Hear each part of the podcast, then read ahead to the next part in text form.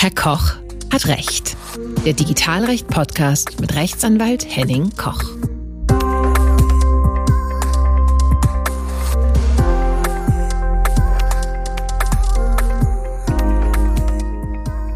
Hallo und herzlich willkommen zu einer neuen Folge von Herr Koch hat Recht. In dieser Folge geht es um NFT-Publishing. Bereits in der vorletzten Folge hatte ich mich ja mit dem Thema NFT aus rechtlicher Sicht beschäftigt. In dieser Folge geht es um das Thema NFT, weg vom Bild hin zu Buch und Audio. Mein heutiger Gast kann da ausgezeichnet zu Stellung beziehen und etwas zu sagen. Zu Gast ist Herr Erik Bartoletti. Er ist bei Bookwire GmbH Head of Business Development und wird uns erklären, was es mit dem Thema Digital Publishing und NFT auf sich hat. Die Verschmelzung von Audio- und NFT-Inhalten ist aktuell ein neuer Trend. Und so ist es auch kein Wunder, dass Bookwire im Rahmen des Sales Award vom Buchmarktforum im Rahmen der diesjährigen Buchmesse auch den Innovationspreis für deren NFT-Plattform Creatokia erhalten hat. Aber mehr dazu im Gespräch mit Erik Bartoletti. Ja, unser Thema heute ist ja NFT im Bereich Publishing. Da ist die erste Frage an Sie, Herr Bartoletti. Was macht Bookwire und was macht Bookwire in dem Bereich? Bookwire macht ganz vereinfacht gesagt Digitaldistribution von digitalen Medieninhalten. Also wir haben eine Online-Plattform geschaffen, mit der insbesondere klassische Buchverlage ihren gesamten Digitalvertrieb steuern und managen können und organisieren für Verlage damit als eine Art Zwischenhändler den Vertrieb von E-Books oder Audiobooks, also digitalen Hörbüchern, an verschiedene Online-Retailer wie Amazon, Thalia und so weiter und kümmern uns auch um den Rückfluss von Geld und Daten und bereiten das für unsere Verlagskunden so auf, dass sie daraus eben auch weitere Erkenntnisse gewinnen können, ihren Vertrieb und ihr Marketing optimieren können und damit langfristig erfolgreich im Digitalgeschäft werden. Dann sind Sie ja am Puls der Zeit und wissen im Grunde ja auch schon, was jetzt den Buchmarkt fluten wird auf digitaler Ebene oder den Audiomarkt an der Stelle. Ja, absolut. Also wir sitzen hier an der glücklichen Position von sehr vielen Verlagen, also über 2000 Verlage, mit denen wir weltweit zusammenarbeiten, eben die Daten zu haben und auch zu sehen, welche Genres funktionieren, welche Titel funktionieren, welche Autoren sind sehr erfolgreich und da auch sehr genau schauen zu können, wo steckt enorm viel Potenzial drin. Und Sie hatten ja auch gefragt, wie sind wir dann auf das Thema Blockchain und NFT-Publishing gekommen? Für uns war das relativ naheliegend, ehrlich gesagt, als es im Bereich Digital Art, also digitale Kunst und NFTs sehr populär geworden ist, insbesondere letztes Jahr, 2021, haben wir relativ schnell gesehen, dass das eine Technologie ist, die viele neue Möglichkeiten bietet, um digitale Inhalte zu vermarkten und zu vertreiben und haben uns dann eben sehr zeitnah damit auseinandergesetzt, was können wir daraus an interessanten Geschäftsmodellen oder Anwendungen für unsere Verlagskunden entwickeln. Das war eigentlich so der Ausgangspunkt.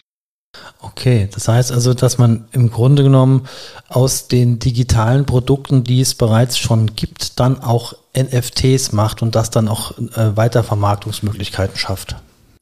Das war unser initialer Gedanke. Wir arbeiten jetzt an unserem NFT-Projekt ja bereits seit über 1,5 Jahren und haben im Laufe dieser Zeit natürlich sehr, sehr viel dazugelernt und mussten eben auch feststellen, dass NFTs an eine ganz neue Kundengruppe vertrieben werden im größten Teil. Zumindest ist das heutzutage noch so, dass NFT-Käufer nicht automatisch auch Buchkäufer sind, beziehungsweise dass das nicht unbedingt eine Zielgruppe ist. und haben dann im Gespräch sowohl mit sehr vielen aktiven Menschen in der NFT-Community, aber auch mit unseren Verlagskunden, mit Autoren, mit Self-Publishern, die in dem Bereich auch schon experimentieren und aktiv sind, feststellen müssen, es braucht eigentlich eine neue Art von Produkt, also einfach ein bestehendes digitales Verlagsprodukt in ein NFT umzuwandeln, reicht nicht, erzeugt nicht ausreichend Kaufanreize, aber kann ein guter Ausgangspunkt sein, um etwas zu kreieren, was wir ein digitales Original nennen. Sie kennen das bestimmt, es gibt von Hardcover-Büchern ganz oft so Schmuckausgaben, auch vielleicht zu Jubiläen und oder ähnlichem in einer sehr begrenzten Stückzahl. Das gab es als physisches Produkt, keine Ahnung, von irgendeinem Harry Potter Spezialband, nehmen wir mal ein ganz populäres Beispiel, gibt es dann vielleicht nur 500 Exemplare weltweit mit einer Signatur oder mit einem sehr speziell aufgemachten Umschlag und so weiter.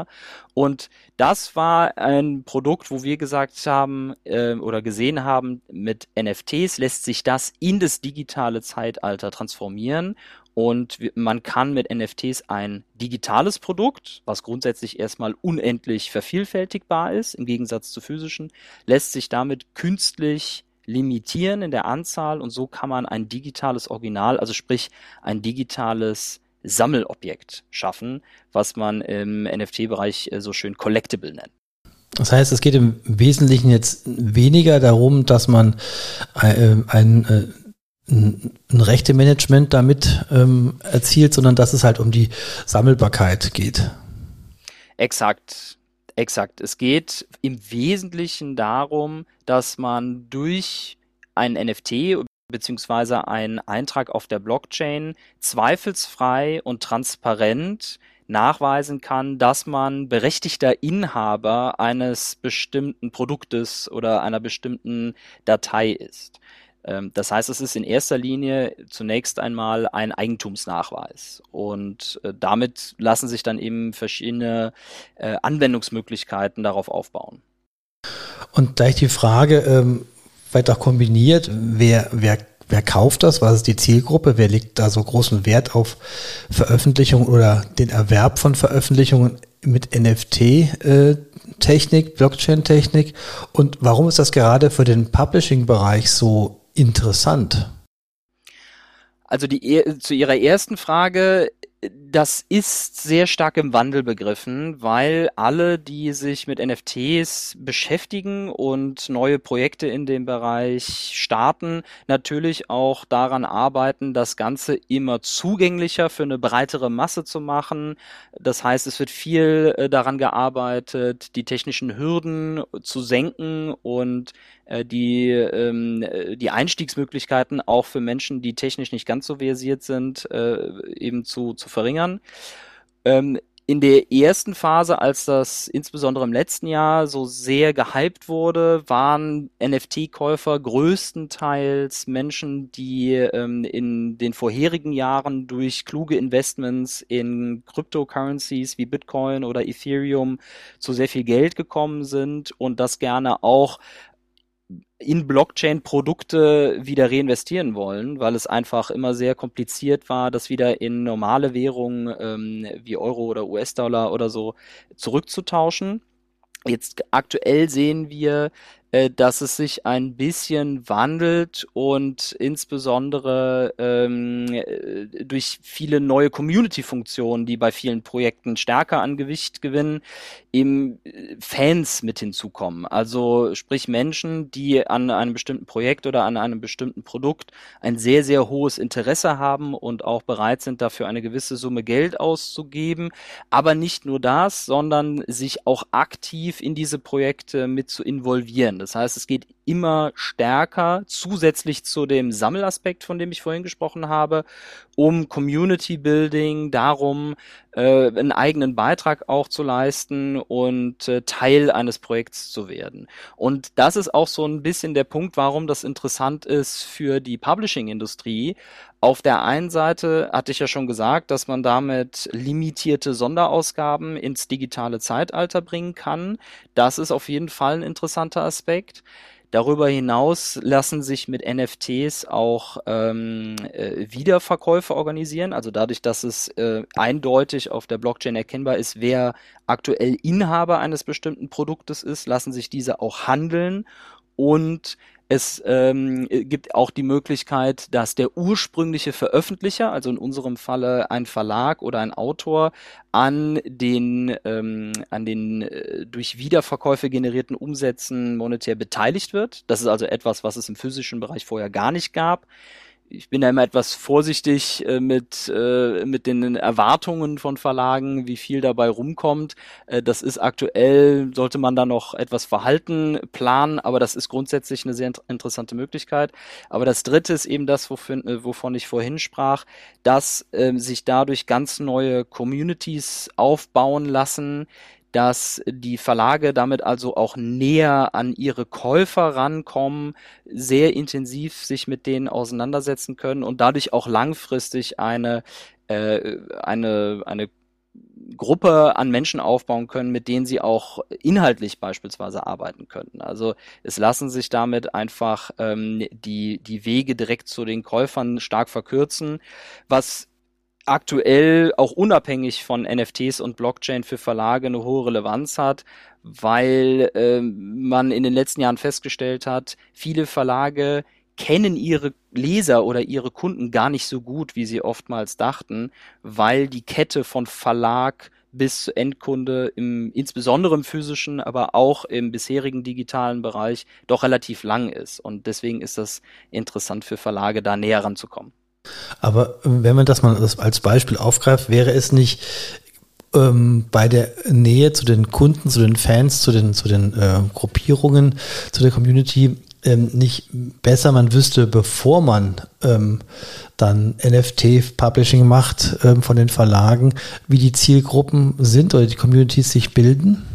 Also an wen man die NFTs verkaufen möchte, das muss man sich selbstverständlich vorher überlegen. Das ist genau wie bei jedem anderen Produkt auch. Man braucht eine Zielgruppenanalyse, man muss sich überlegen, für wen ist das NFT-Produkt, was man gemeinsam mit uns gerne auch da entwickelt, überhaupt interessant, für wen kommt das in Frage. Das hat dann auch so Themen wie teuer darf das Produkt sein, dementsprechend auch, was packen wir an Inhalten oder an Funktionen überhaupt alles mit da rein, in welcher Sprache veröffentlichen wir gegebenenfalls auch Inhalte. Also das muss man schon vorher analysieren, aber es geht dann darum, dass man eben nicht nur ein Produkt verkauft und damit ist das Thema erledigt, wie es oftmals bei Buchverkäufen bisher so der Fall war. Man verkauft das gedruckte Buch beispielsweise und damit war es dann erstmal vorbei, sondern dass man mittels NFT eine dauerhafte, aktive Kundenbeziehung aufbaut. Das heißt, man kann, ich gebe Ihnen mal ein ganz konkretes Beispiel, man kann Dinge anteasern. Also man kann beispielsweise sagen, liebe Fan-Community, kauft euch unseren NFT und ihr bekommt als Inhaber dieses NFTs das erste Kapitel des neuen Buches von Autor XY exklusiv, bevor alle anderen es bekommen. Und dann fügen wir nach und nach weitere Inhalte zu einem NFT hinzu. Ihr könnt uns Feedback geben, wir können das einarbeiten. Ihr bekommt vielleicht, wenn das Buch dann komplett veröffentlicht wurde, Vorkaufsrechte oder vorherige Einsichtrechte auf die nächste Veröffentlichung. Ihr bekommt Behind-the-Scenes-Material oder, und da denken wir jetzt schon ein paar Jahre in die Zukunft, wobei es da auch schon in den USA insbesondere einige Ansätze gibt, wir können euch gegebenenfalls auch an zukünftigen Einnahmen von bestimmten Produkten beteiligen oder ihr könnt neue Produktentwicklungen, also Inhalte, auch vorfinanzieren. Und so kommt man einfach in eine viel engere Beziehung mit seinen Lesern und seinen Käufern, als das bisher der Fall war. Okay, das ist natürlich fast schon in den Bereich, was Sie zum Schluss sagten, fast schon in den Bereich Crowdfunding, wobei das ja bei den größeren Verlagen dann wahrscheinlich nicht so sehr das Hauptthema ist. Können Sie, ohne dass Sie jetzt zu sehr ins Detail gehen, mal ein Beispiel geben aus der Praxis oder von einem Produkt, wo man sagen kann, okay, da können Sie was zu sagen, wie das so läuft? Mhm. Also wir haben jetzt gerade ganz konkret ein Projekt, das noch nicht veröffentlicht ist, aber da arbeiten wir dran. Und da geht es genau in die Richtung, was ich vorhin schon so ein bisschen angedeutet habe. Das heißt, es wird zunächst sehr viel Social-Media-Arbeit betrieben und auf das neue Projekt hingewiesen. Dann wird ein NFT veröffentlicht. Und mit diesem NFT, und das ist eben wichtig, dass man im Rahmen der Vermarktung des NFT-Produktes auch schon anteasert, was wird denn alles kommen, was wird an diesem NFT in Zukunft dranhängen. Sobald man den kauft, wird man als erstes ein Kapitel eines Buches bekommen, dazu individuell gestaltete Cover, die eben in limitierter Auflage dann nur verfügbar sind, als Teil dieses Sammelaspektes. Und man bekommt Zugang zu einem geschlossenen Discord-Server. Discord ist ja ein Chat-Tool, was eigentlich aus der Gaming-Community kommt, aber eben auch sehr stark in der NFT-Community genutzt wird. Und da bekommt man dann eben exklusive Infos zu diesem NFT-Projekt. Dann, einen Monat später, werden wir weitere Inhalte dieses Produkts zum NFT veröffentlichen. Es gibt ein Vorkaufsrecht, was auch am NFT hängt, für das fertige Buch, was dann ein paar Monate später weltweit auch veröffentlicht wird.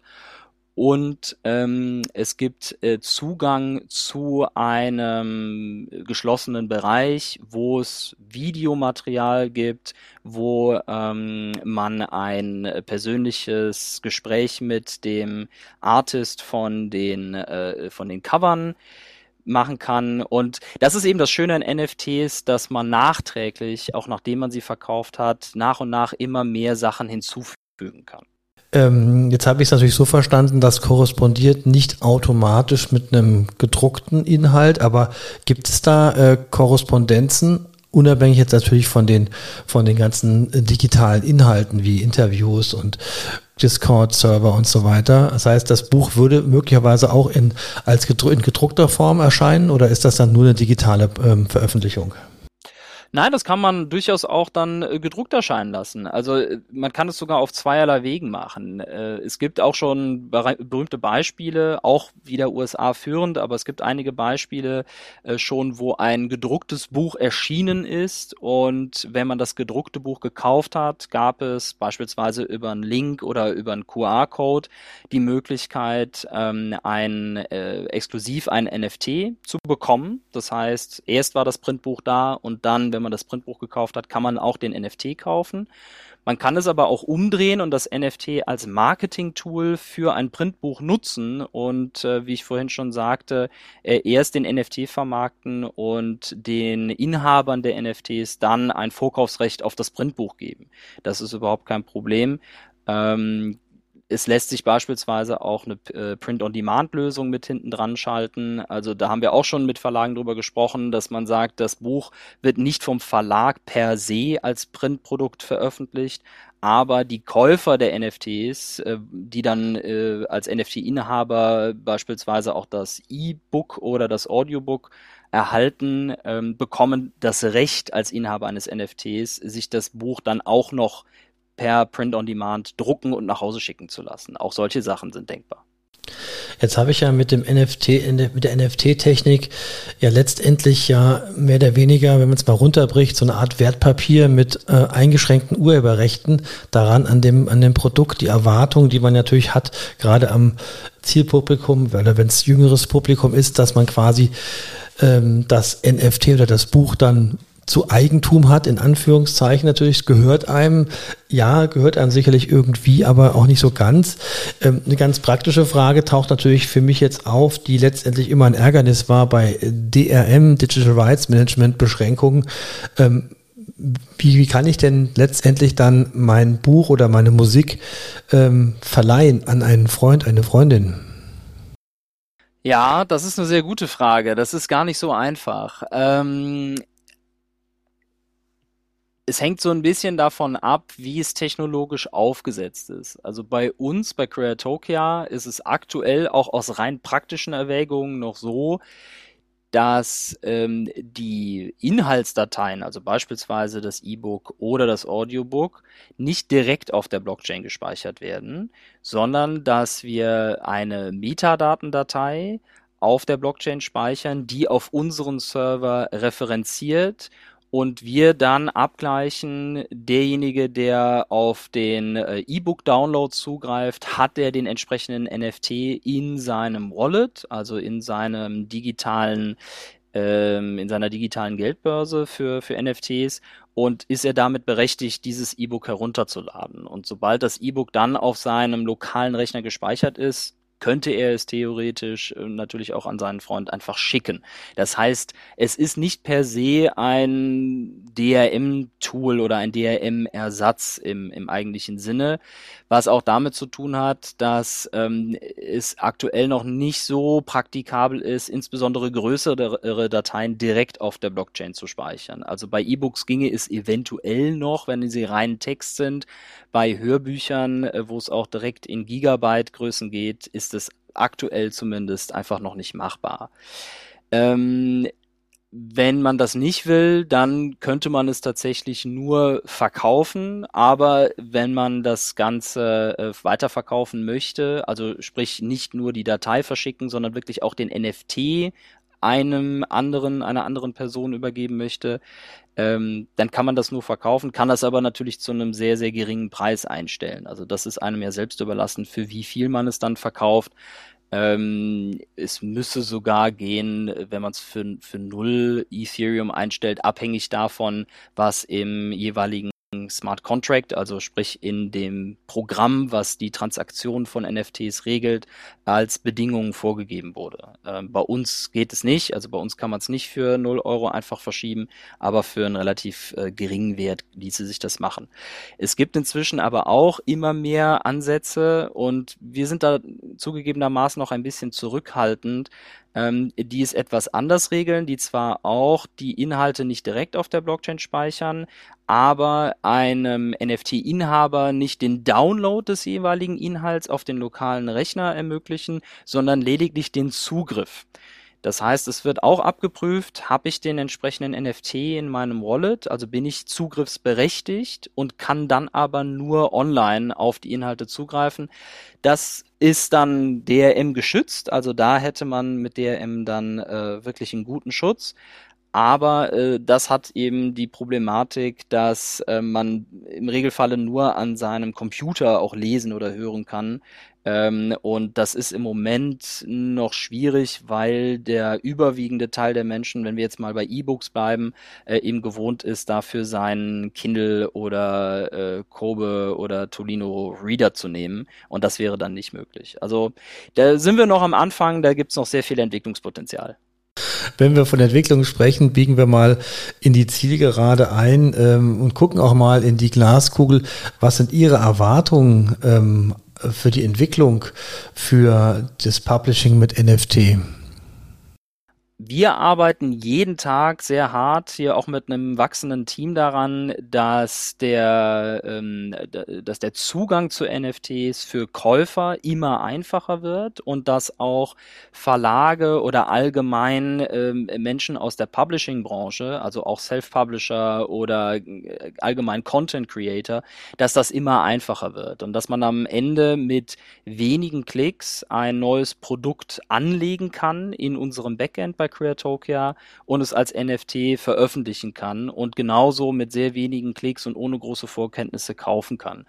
Und da arbeiten wir, wie gesagt, sehr intensiv dran. Das ist auch noch ein weiter Weg, aber die Hoffnung, die wir damit verbinden, ist, dass immer mehr Menschen draußen erkennen, was für einen Mehrwert und was für großartige Möglichkeiten NFT im digitalen Publishing bieten, welche Use Cases man mit NFTs umsetzen kann, die bisher mit klassischen Verlagsprodukten einfach nicht möglich waren, und dass wir so einfach die Menge an potenziellen Käufern und Verkäufern immer stärker ausweiten, sodass es in hoffentlich wenigen Jahren wirklich ein Mainstream-Markt wird. Und dann ist das Ganze nicht nur technologisch interessant, sondern dann wird es auch richtig interessant, was das Thema Umsatzpotenziale und insbesondere wiederkehrende Umsätze angeht. Und das ist unser Ziel. Herr Bartoletti, vielen Dank, dass Sie bei mir zu Gast waren und gerne bis zum nächsten Mal. Vielen, vielen Dank für die Einladung und gerne wieder. Das war's für heute bei Herr Koch hat Recht. Wenn Ihnen dieser Podcast gefallen hat, empfehlen Sie ihn doch gerne weiter im Freundes- und Bekanntenkreis und an all die Personen, die Interesse an digitalen Themen haben. Bleiben Sie gesund, bis zum nächsten Mal.